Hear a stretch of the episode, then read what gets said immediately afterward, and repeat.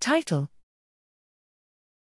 Two successive oligomeric Munc13 assemblies scaffold vesicle docking and SNARE assembly to support neurotransmitter release. Abstract The critical presynaptic protein Munc13 serves numerous roles in the process of docking and priming synaptic vesicles. Here we investigate the functional significance of two distinct oligomers of the Munc13 core domain, Munc13C, comprising C1C2B MUN C2C.